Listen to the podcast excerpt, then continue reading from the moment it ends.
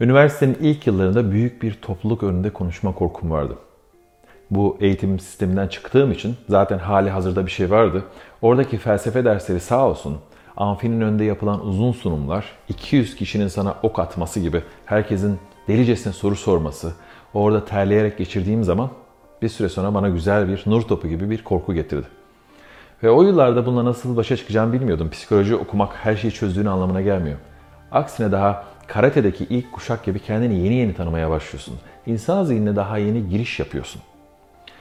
Ve o yıllardan sonra kendi yerime, kendi pratiğimi ilk açtığımda kendi kendime dedim ki benim bu korkuyu aşmam gerekiyor bir şekilde. Okuduğum kitaplar harika. Analiz ediyorum, daha fazla anlıyorum, etraflıca inceliyorum. Oturup saatlerce düşünüyor bazen yazıyorum ama korku orada. Ve bir gün kendi kendime bir karar verdim. Dedim ki bunu aşmanın en iyi yolu onun üzerine gitmek. Her korku için belki geçerli değil. Ama onun için geçerliydi. En azından benim karakterime uyan buydu ve telefonu kaldırdım. O şehirde Mersin'de bulunan okulların listesini çıkarttım. Daha sonra her birinin rehberlik servisini aradım. Ve önümüzdeki 4 haftaya ikişer tane seminer ayarladım. Bazıları kabul etmedi. Ve ilk seminere gittiğimde yaklaşık 150 kişi vardı. Öğrenciler, öğretmenler, veliler hepsi gelmiş. Kimse ölmedi. E, Fena değildi, çok kötü değildi. İkinci ve üçüncü de aynı şekilde. Biraz kafa göz yardım konuşarak. Ondan sonra bir şey olmaya başladı. 4, 5, 6, 7 ve seminerlere devam ettim.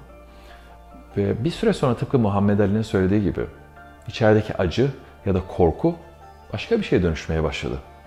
O titreyerek çıktığım, bazen boğazımın kuruduğu sahne benim rahatlamaya başladığım bir yer oldu. Ve zaman içinde normalleşti. Yani kişiliğimin doğal bir parçasına dönüştü ve bundan daha büyük bir memnuniyet duymaya başladım. Bu korkuyla ilgili büyük sıkıntımız var.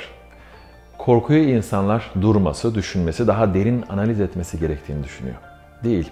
Bazı durumlarda analiz etmek, etraflıca incelemek kesinlikle faydalı. Ama sonrasında harekete ihtiyacımız var. Hatırlarsan yoğun zevk ve büyük acı bizim bedenimize hareket et sinyali gönderiyor.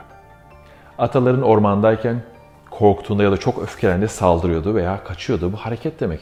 Ama şimdi sen o bedeni dizginlemeye çalışıyorsun. Ve ne kadar dizginlersen beden kendini daha fazla atmaya çalışıyor. Mesajı dinlemediğin için. Sana diyor ki lütfen git artık hadi. Cüret et, cüret et, cüret et. Cüret sahip olabileceğin en büyük güçlerden birisi.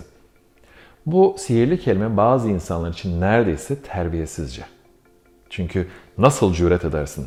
İlk öğrendiğimiz yer böyle. Bunu nasıl yaparsın? Kötü bir yer var. Hayır. Cüret kendi gücünü ve yeteneklerini alıp senin için doğru şekilde onları sergilemek demek. Belki kendine güvenip bir kitap yazmak, ilk çıkaracağın albümü çıkartmak, oturup bir şiir yazmaya başlamak, yeni bir şey denemek, bir seminer vermek. Bunların hepsi kendi içindeki gücü sahiplenmen ve ortaya koyman için fırsatlar. Ve cüretin içinde bazen korku var. En azından yolun ilk başında. Ama o olduğunda yargını etkilemesine izin verme. Tamamen geçmesini de bekleme. Çünkü hayatın geçiyor.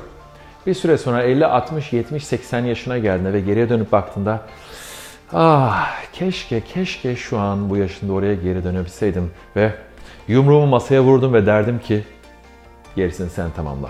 Ya da atmak istediğin o adım neyse. ilk seminerimi verdim, yazmak istediğim kitabı yazardım. Diğer insana ne derse desin bunu yapmaya başladım.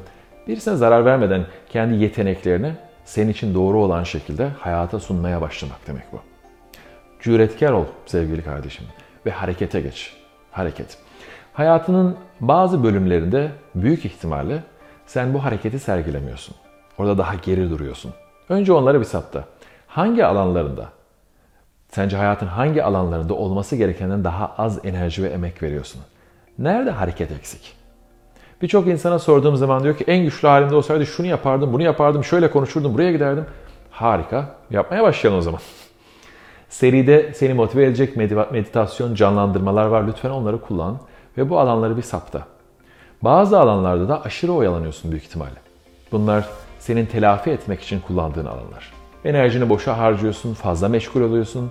Orada da enerjiyi biraz azaltmaya bak. Böylece onu geri kazanıp muhafaza etmeyi öğrenebiliriz. Kendine iyi bak. Harekete geç. Görüşmek üzere.